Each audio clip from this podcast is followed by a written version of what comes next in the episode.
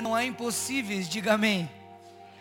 Mas uma única vez para falar para você e para mim que a vida com Cristo é de transformação de glória em glória, um dia após dia.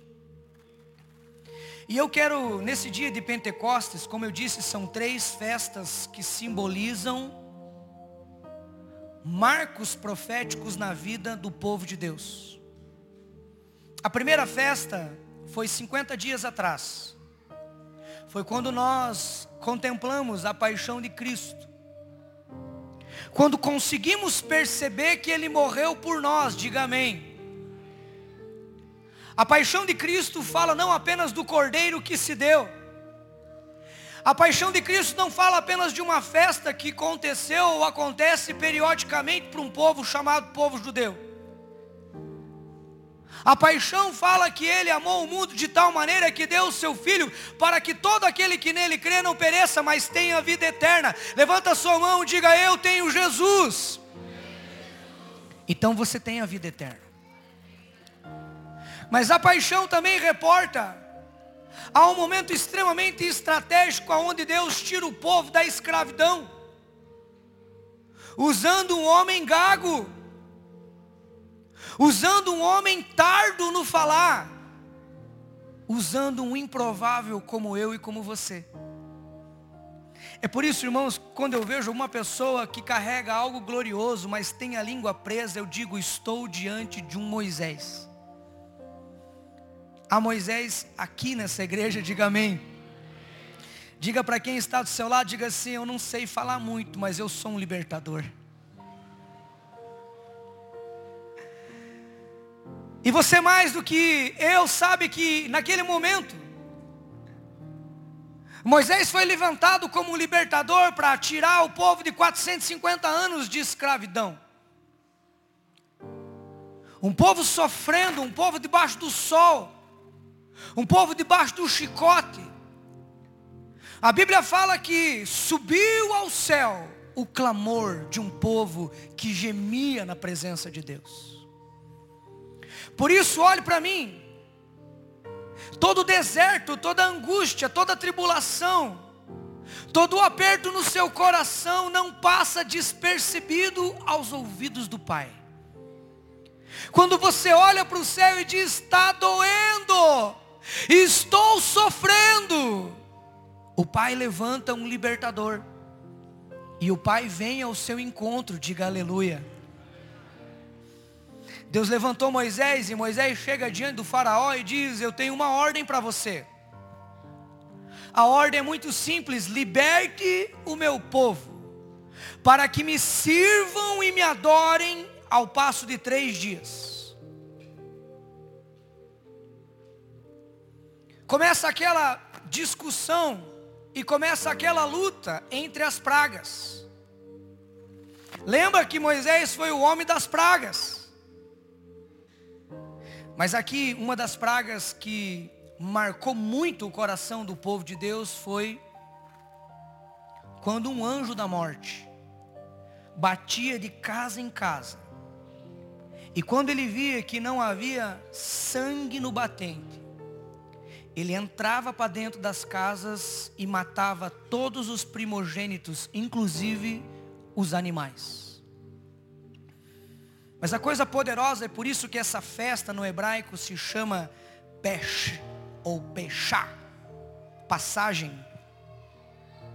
Porque no exato momento em que o anjo passava na porta onde havia no batente o sangue, esse sangue dava a autorização de quem morava dentro daquela casa de receber livramento da parte de Deus. É claro que você sabe hoje que nós somos um povo da nova aliança. Nós não precisamos ungir os batentes da nossa casa, porque o nosso coração já foi ungido pelo poderoso sangue de Jesus. Diga glória a Deus. Então a morte não toca você. É por isso que você canta, ó oh morte, onde está a sua vitória? porque o meu Senhor está vivo e triunfou sobre a morte. Diga, Ele vive. Grite bem alto: Eu posso ver, eu posso crer. no amanhã, diz a antiga canção. Então essa é a primeira festa. Era a festa onde eles partiam um cordeiro, partiam e distribuíam em casa. E foi nesse exato momento da festa que Cristo morreu por você.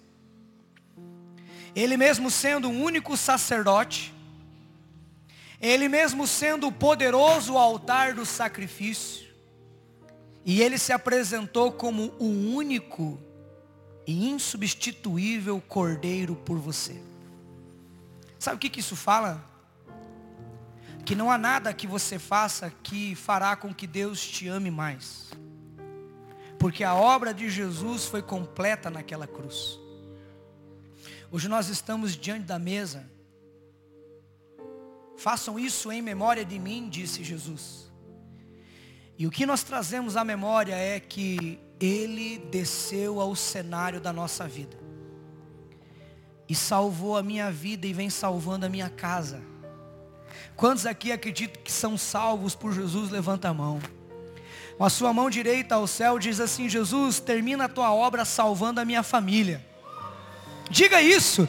Jesus termina a sua obra salvando a minha família. Alguém tem pessoas ainda que não tem Jesus na sua casa? Levante a sua mão e faça um tempo de oração agora.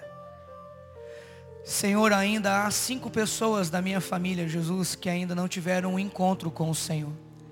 E a tua palavra nos diz: crê no Senhor e será salvo tu e a tua casa. Nós declaramos, Senhor Jesus, vidas salvas, transformadas. O Cordeiro foi imolado pela nossa família. Cremos que assim será. No nome e na autoridade de Jesus, diga amém. A segunda festa, invertendo a ordem, é a festa dos tabernáculos, chamada Sucote. Essa festa acontece logo após o Pentecostes, que é essa data importante que nós estamos hoje. Sucote fala do povo que peregrinou no deserto. Sucote fala de um coração repleto de alegria. Alguém já disse com muita propriedade, eu reclamei dos sapatos que eu tenho e quando eu saí para fora, encontrei alguém que não tinha os pés. Deus prosperou muito o povo de Deus. Como vem prosperando muito eu e você, diga aleluia.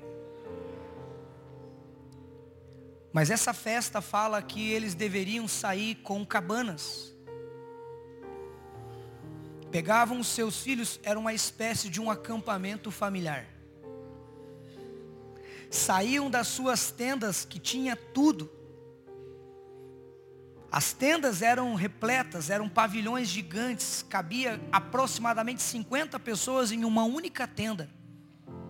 Se você for fazer uma contabilidade, a família de Abraão morava em tenda. E morando naquela tenda, toda a sua casa morava em cômodos. Então olhe só para mim, por favor, me empreste a sua atenção, não se distraia.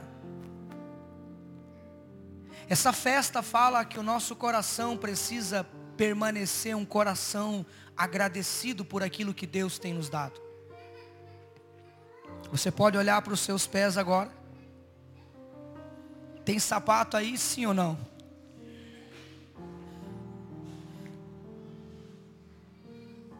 Você pode olhar para a sua família e ter uma família talvez não perfeita, mas uma família abençoada e dar um brado de vitória dizendo graças te dou. Diga agora, graças te dou. Sucote fala quando nós saímos da nossa zona de conforto. E às vezes passamos por lutas e por provas. Alguém passou por lutas e por provas nesses últimos meses, dá um sinalzinho com a mão assim. É Deus levando você para uma zona onde você não tem conforto. Mas você tem a presença dele garantida, diga aleluia. Sabe a coisa mais poderosa que acontece na festa das tendas? Ou na festa dos tabernáculos? Ou na festa hebraica chamada Sukkot? é que o coração daquele povo não era mais o mesmo com quanto voltasse para a mordomia. E nós não estamos pregando contra a prosperidade. Nós não acreditamos, como pregam alguns, que a prosperidade é literalmente riquezas. Nós acreditamos no Evangelho que nos torna próspero. Não estamos dizendo que você não possa ter uma boa casa, uma boa família, recursos abençoados e maravilhosos. Mas Sucote fala ao meu coração e ao seu coração para permanecermos humildes suficientemente para entender que toda boa dádiva, que todo dom perfeito vem dele. E que nós não temos condições de criar riquezas a menos que ele estenda a sua mão e diga: "Eu vou te abençoar". E eu estou aqui dizendo que a mão dele está estendida para você e ele vai te abençoar. Mas essa igreja, eu me me proíbo de me tornar pastor nos próximos anos, se o nosso coração se perdesse e envaidecer. E eu não estou falando de riquezas apenas. Eu estou falando de glória. Eu estou falando de poder. Eu estou falando de posições na sociedade. Que Deus nos livre e nos leve para o deserto, para a festa dos tabernáculos, aonde a gente possa habitar em tendas feitas pelas nossas próprias mãos. Era ali que a fé era implantada no coração dos jovens e das crianças e dos pequenos. Ali o pai dizia o seguinte: ó, oh, nós não temos aquela tenda que nós temos lá. Então nós vamos ter que pegar um facão, pegar um machado e pau a pique, nós vamos fazer a nossa própria tenda. E a criancinha levantava a mão e falava: Papai, mas por que nós estamos fazendo isso? E o pai tinha que humildemente dizer o seguinte: o Deus que nós servimos não permite que o nosso coração se torne um coração orgulhoso. Ali a mãe dizia o seguinte: ó, tragam o cordeiro porque eu vou preparar. Tragam alimentação. Existe algo mais poderoso do que um simples jantar na presença da nossa família, na presença de Deus, por mais simples que seja. O que Deus está dizendo para nós nessa segunda festa é que o nosso coração precisa ser guardado. E é você que deve guardar o teu coração. É por isso, irmãos, que eu amo a igreja. O que é brigar comigo, fale mal da igreja. A igreja é essa coisa maravilhosa que Deus disse. Se reúnam, orem juntos. A pessoa que está do seu lado não é perfeita, diga aleluia. Você também não é. Diga para quem está do teu lado, ó, oh, cara, você vai ter que me aceitar.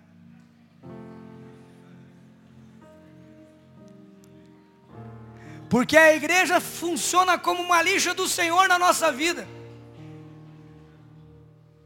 Eu tenho medo de pessoas que não querem congregar. As pessoas que têm a humildade de pertencer a uma casa apostólica. E de dizer, esse é o meu pastor, esse é o meu líder, essa é a minha equipe, esse é o meu time. Eu tenho medo de pessoas que não arranjaram o seu time. E ainda não têm a sua turma. Nós temos a nossa turma, diga aleluia. Diga para quem está do teu lado, nós fazemos parte dessa turma. Dos santos, dos lavados, dos redimidos, dos imperfeitos, mas daqueles que estão dependendo do Pai, dizendo: o Senhor nos transforma todos os dias. É por isso, irmãos, que eu amo a reunião dos santos. É nela que nós recebemos oração. Enquanto nós estávamos orando aqui, alguns irmãos vindo aqui na frente, nossa ministra Neuzi conduzindo aqui um momento profético, a gente via muita gente chorando. Eu gosto de uma igreja chorona. Quanto mais lágrima nos teus olhos, mais dependente de Deus eu e você somos, diga aleluia. Mas a terceira festa, não em ordem sequencial, se chama Pentecostes. Essa festa é uma festa onde, após a paixão de Cristo, muita criança andando, muito adolescente, meu sonho é andar, perdão, é pregar para uma igreja onde todo mundo está sentado. Diga amém. Tome seu assento, vencedor, vencedora. Feche as portas dos banheiros. Esse é o momento mais importante do culto. Diga amém. A festa do Pentecostes, 50 dias depois da paixão de Cristo. E essa festa era uma festa onde o povo de Deus comparecia na presença do Eterno. Com frutas, com cestos. E dizia o seguinte: se temos o que comer e o que beber, foi porque o Senhor nos deu. 50 dias depois, eles compareciam à presença de Deus dizendo o seguinte: foi o Senhor que colocou o sol no momento exato, no calor exato, para que a planta, para que a fruta, para que a árvore, para que aquilo que nós plantamos, porque era um povo agro, pastoril, eles apareciam com as suas ovelhinhas pequenas, como essa irmã apresentou hoje. E diziam o seguinte: foi o Senhor. Na verdade, tudo vem dele, diga aleluia. 50 dias depois, quando nós estamos olhando aqui os pães, frutas, sementes, o povo de Deus dizia o seguinte, e havia um anseio para eles estarem nessa festa. Olha, nós precisamos fazer com que a nossa colheita seja abençoada. E não vamos comparecer de mãos vazias ao eterno. E quando eles compareciam, eles tributavam ações de graças a Deus, dizendo: Foi o Senhor que mandou chuva no tempo exato. Foi o Senhor que fez essa semente germinar. Foi o Pai que colocou pão na nossa mesa. Porém, tem um segredo aqui que eu queria transmitir para você. Em outras festas, eu não quero detalhar cada uma delas, são quase 28 festas judaicas. Mas essas três são aceitas pela grossa maioria. As outras festas, Deus proibia o povo de Deus de colocar fermento no pão. Leia o Novo Testamento, você vai perceber que aqui é a única festa que Deus diz, levede sutilmente. Porque eu aprendo uma coisa. A outra festa era Deus dizendo o seguinte: não pode ter esforço humano algum mas no Pentecoste eu quero fazer uma unidade de parceria do meu mover com você. É nessa festa que Deus diz assim: prepare pães. E coloque um pouquinho de fermento. O fermento nas escrituras falam de um esforço humano. E eu queria que você percebesse uma coisa. Nada de nobre do que está acontecendo na sua vida veio apenas de vir veio outrora pelo esforço que Deus colocou no seu coração, pela coragem que Deus colocou no seu coração, e por muita luta e por muito trabalho, seu. Então, quando nós estamos numa festa de Pentecostes, Deus está dizendo o seguinte: pode trazer aquilo que eu dei para você. Coloque uma pitada de fermento, coloque força, coloque fé, coloque coragem, coloque trabalho e vamos juntos fazer com que o meu reino seja estabelecido.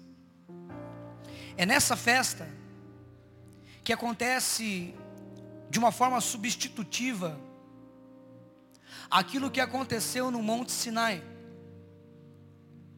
Quando a lei foi apresentada, a Bíblia fala que Moisés apresentou, eles quebraram o princípio de caminhar com Deus.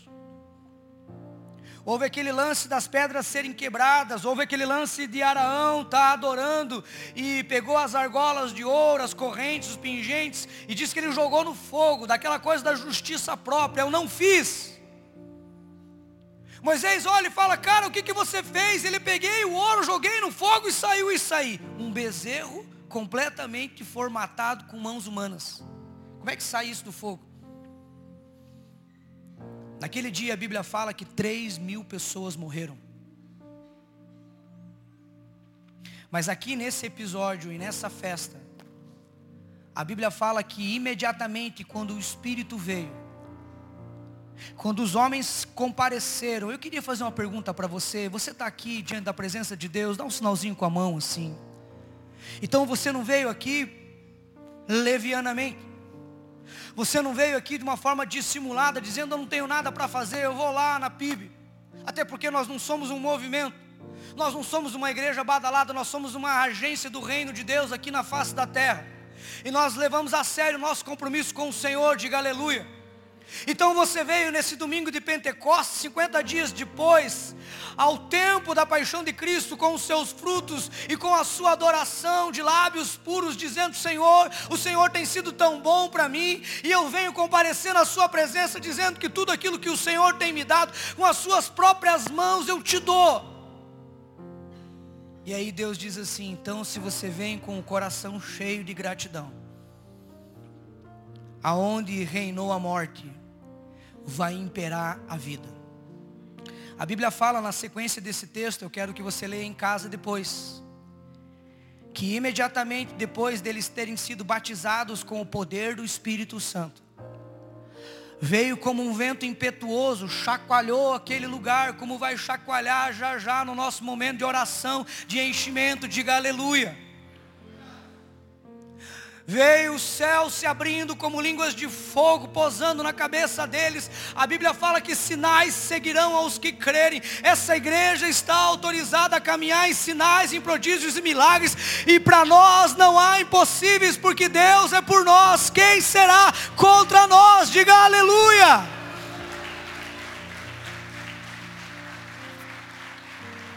Mas a Bíblia fala depois que eles foram cheios do Espírito houve essa discussão aqui, e aqui eu não quero falar sobre isso, porque não faz parte da série de mensagens que eu quero pregar os próximos dias. Mas aqui entra aquilo que nós chamamos de calúnia, de difamação, tão bêbados, tão drogados, é baladação, não é uma igreja, tem o fundo preto, eu não sei, aquele pastor é estranho, os líderes são estranhos. Levanta sua mão quem é estranho, diga eu sou estranho. Quem não levantou a mão está mentindo. Todos nós temos os nossos jeitões, sim ou não? Tem uma coisa que só você faz assim que ninguém sabe, que é estranho. Dá um sinal com a mão assim. Ninguém está levantando a mão? Mentiroso. Irmãos, tem gente que coloca o feijão em cima do arroz. Tem um troço mais estranho que isso? O que é o certo? Do ladinho? Diga para quem está do teu lado como é que você coloca o feijão no teu prato, meu irmão.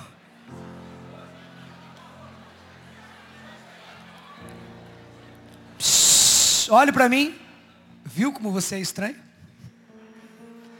Um simples exemplo de colocar feijão no prato gerou uma briga entre nós.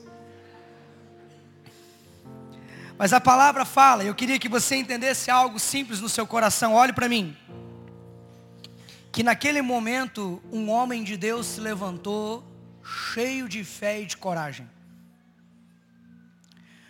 Quando o Espírito vem, olhe para mim, o seu medo vai embora. O Senhor te reveste de autoridade e de coragem, diga aleluia. Pedro se levantou e disse assim: Ninguém é estranho aqui, não. E ninguém está de porre porque são nove horas da manhã. O que vocês estão vendo é obra do Espírito. Quando alguém perguntar o que está acontecendo na Bíblia, você diz assim: é obra do Espírito, diga aleluia. Porque lá nós somos tudo estranho. Duas verdades eu queria que você guardasse nesse tempo poderoso e precioso Primeiro, Pentecostes nos afirma que nós estamos prestes a entrar na mais poderosa e frutífera colheita de Deus na nossa vida. Quando eu digo isso, as escrituras falam que tudo entrou em acordo para aquele povo cheio de Deus. É por isso que o apóstolo Paulo lá na frente vai dizer o seguinte: todas as coisas cooperam para o bem daqueles que amam a Deus. Daqui para frente, olhe para mim. nos próximos meses, nos próximos dias, se acostume a ser abençoado radicalmente com vitórias e com milagres. Porque é do eterno, é do coração dele, em Jeremias 32, ele diz: Eu tenho prazer em te abençoar.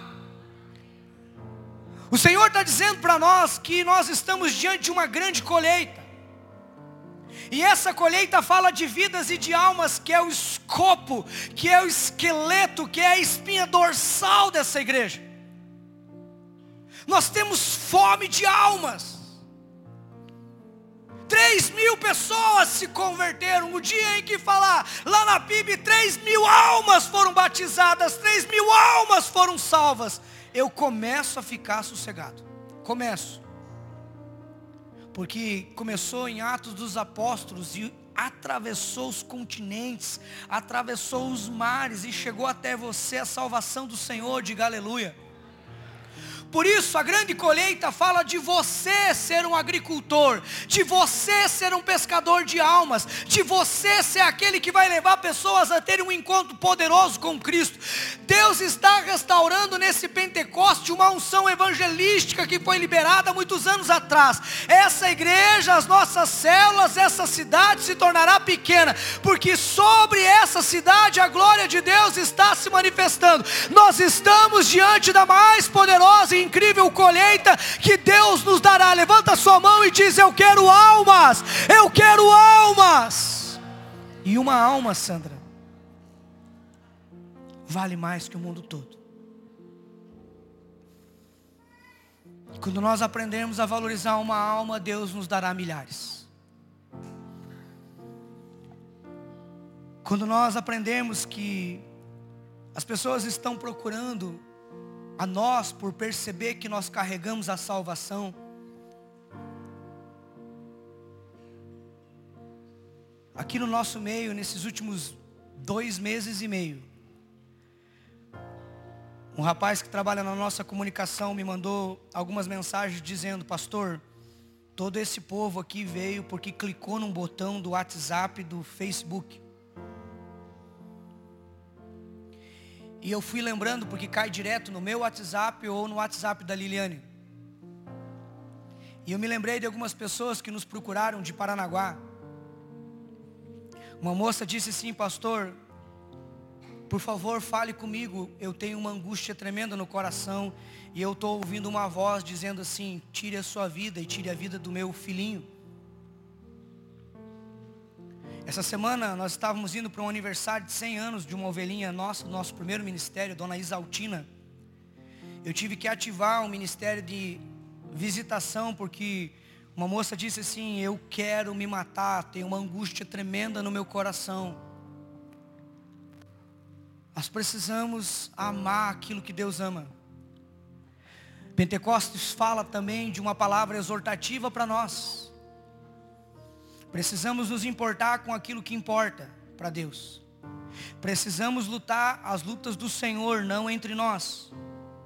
Precisamos vencer os nossos gigantes, porque os gigantes que Deus quer que a gente vença são gigantes que estão levando meninas para prostituição adolescentes a serem abusadas. O neto, um dos nossos bateristas, teve a sua filhinha poucos dias atrás e falou para nós, pastor, do lado da minha esposa tinha uma menina que não tinha 12 anos e estava tendo o seu primeiro filho e não sabia quem era o pai. Essa alma é preciosa para Jesus. Pentecostes fala que nós estamos diante da mais poderosa colheita, mas é você que vai colher almas para Deus. Porque é o Senhor que vai te enviar de lugar a lugar. E entenda que a capa que Ele está dando para você e para mim, a unção que Ele está dando para mim e para você, é de entrarmos nos becos, é de entrarmos nas vielas, é de sermos impulsionados para as escolas, é de entrarmos lá na UFPR, é de entrarmos em qualquer lugar e falarmos o seguinte: Deus mudou a nossa vida, pode mudar a sua também. Nós somos enviados aqui, para nós é um quartel-general. A igreja PIB se chama quartel-general, onde nós recebemos as direções do Pai. E quando nós vamos para fora, nós vamos atrás das almas, porque há muitas almas ainda a serem salvas por mim e por você. E nós vamos pregar Jesus como se fosse a última coisa que façamos na nossa vida. porque nós estamos diante da mais poderosa e incrível colheita da face da terra. Deus me ordena dizer a vocês: vão pelos becos e as vielas dessa cidade e tragam almas, até que a casa esteja cheia, e o coração do Pai é um coração que sempre cabe mais um filho. Diga aleluia. Então diga para quem está do teu lado, cara, o nosso negócio é gente. Nós queremos vidas. Queremos pessoas nas nossas células. Irmãos, eu tive uma reunião alguns dias atrás com a equipe gestora do último encontro com Deus. E eu levei um recado da minha esposa para aqueles irmãos, fazem parte da equipe pastoral e da administração.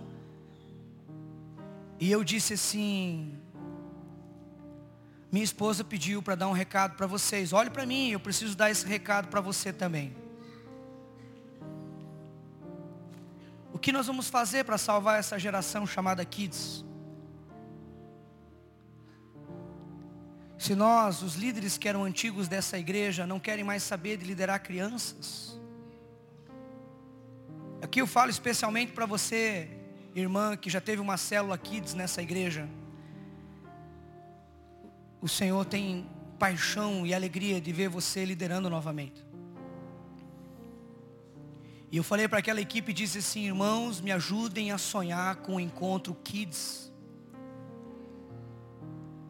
E a minha esposa disse, eu não quero fazer em qualquer chácara, porque as crianças merecem o melhor e isso tem um custo. Nós precisamos de ônibus, nós precisamos daquela mesa do rei, que é a coisa mais incrível. Nós precisamos de um teatro fora do comum. Nós precisamos de pastores e pastoras que vão pregar a palavra para essas crianças. O Senhor hoje está nos comissionando dizendo o seguinte: há uma geração toda para ser salva, há almas para serem ganhas para Jesus nessa cidade, e cabe a mim e a você correr atrás de cada uma delas. A nossa oração tem que ser a oração de John Wesley. Nós queremos vidas. Nós queremos almas. A nossa oração tem que ser a oração daquela mulher que não conseguia ter filho e gritava: Dá-me filho, senão eu morro. O Senhor hoje quer salvar essa cidade. E Ele vai usar a sua vida para salvar essa cidade. Diga aleluia. A segunda verdade que eu quero que você guarde, e última, é que em todo o Pentecostes, o Senhor nos marca com o selo do Espírito Santo e uma nova medida de unção para avançarmos no poder e na dependência dEle. Quem aqui tem o Espírito Santo, dá um sinalzinho com a mão. Mas você não pode se contentar em ter o Espírito Santo apenas para salvação. O Espírito Santo fala, através da sua palavra em Efésios capítulo 2, que no exato momento em que ele creu, foste selado com o espírito da promessa. Então, quando você falou, Jesus morreu por mim, eu confesso que Ele é o meu Senhor, eu confesso que Ele é o meu Salvador. Do céu o Senhor envia o Espírito e sela essa verdade, e sela essa palavra no seu coração, e você tem o penhor da glória, e o Espírito habita em você para a sua salvação. Mas obras maiores nós vamos fazer, diga aleluia. As escrituras dizem que há uma nova medida da unção. Ter o Espírito atuando na nossa vida, nos dando autoridade, nos dando unção, nos dando a chancela para avançarmos, é o X da questão. E para isso, é uma busca diária. É por isso que eu estou aqui para ser cheio do Espírito Santo, diga amém. Alguém aqui quer ser cheio do Espírito? E nós vamos voltar amanhã de novo. E nós vamos voltar terça nas células. E nós vamos quarta no culto de quarta. E nós vamos nos reunir até que todos sejam plenos do Espírito Santo, até que esteja transbordando, porque nós não queremos apenas uma medida. Você não pode se contentar apenas com uma medida, porque o Espírito tem muito mais para liberar para você. Você já imaginou se você fosse um homem cheio do Espírito Santo, as coisas extraordinárias que você faria? Ou se você fosse uma mulher transbordando da glória de Deus, da unção e do Espírito Santo, você seria uma mãe diferente, você seria um pai diferente, você seria um profissional diferente, você seria um pastor diferente.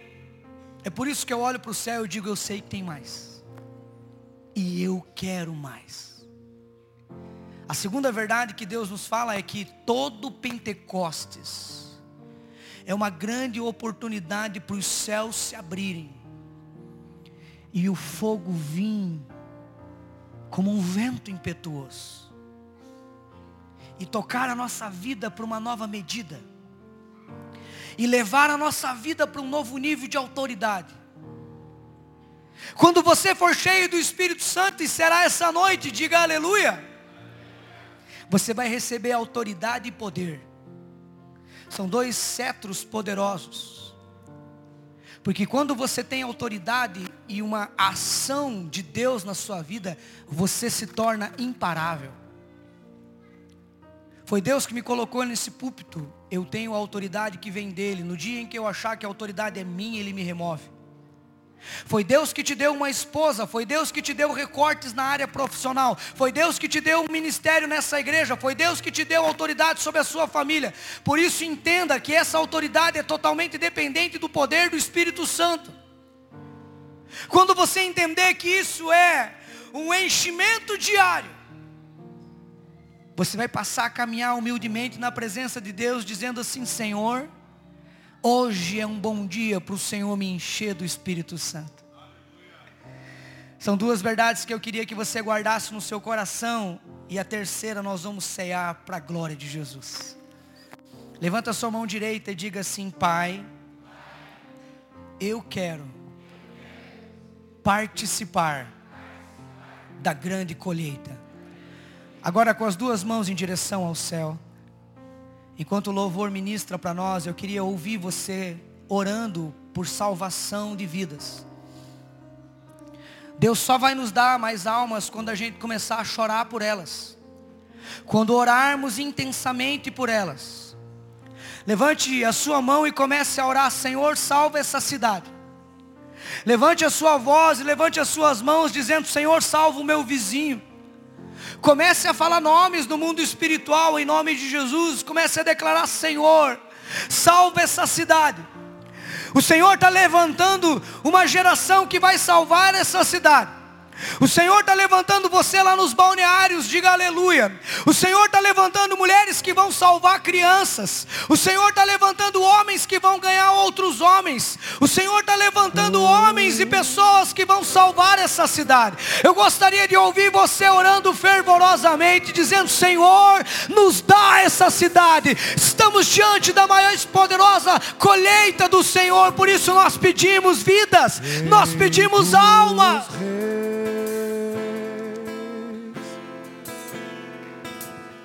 Te exaltamos,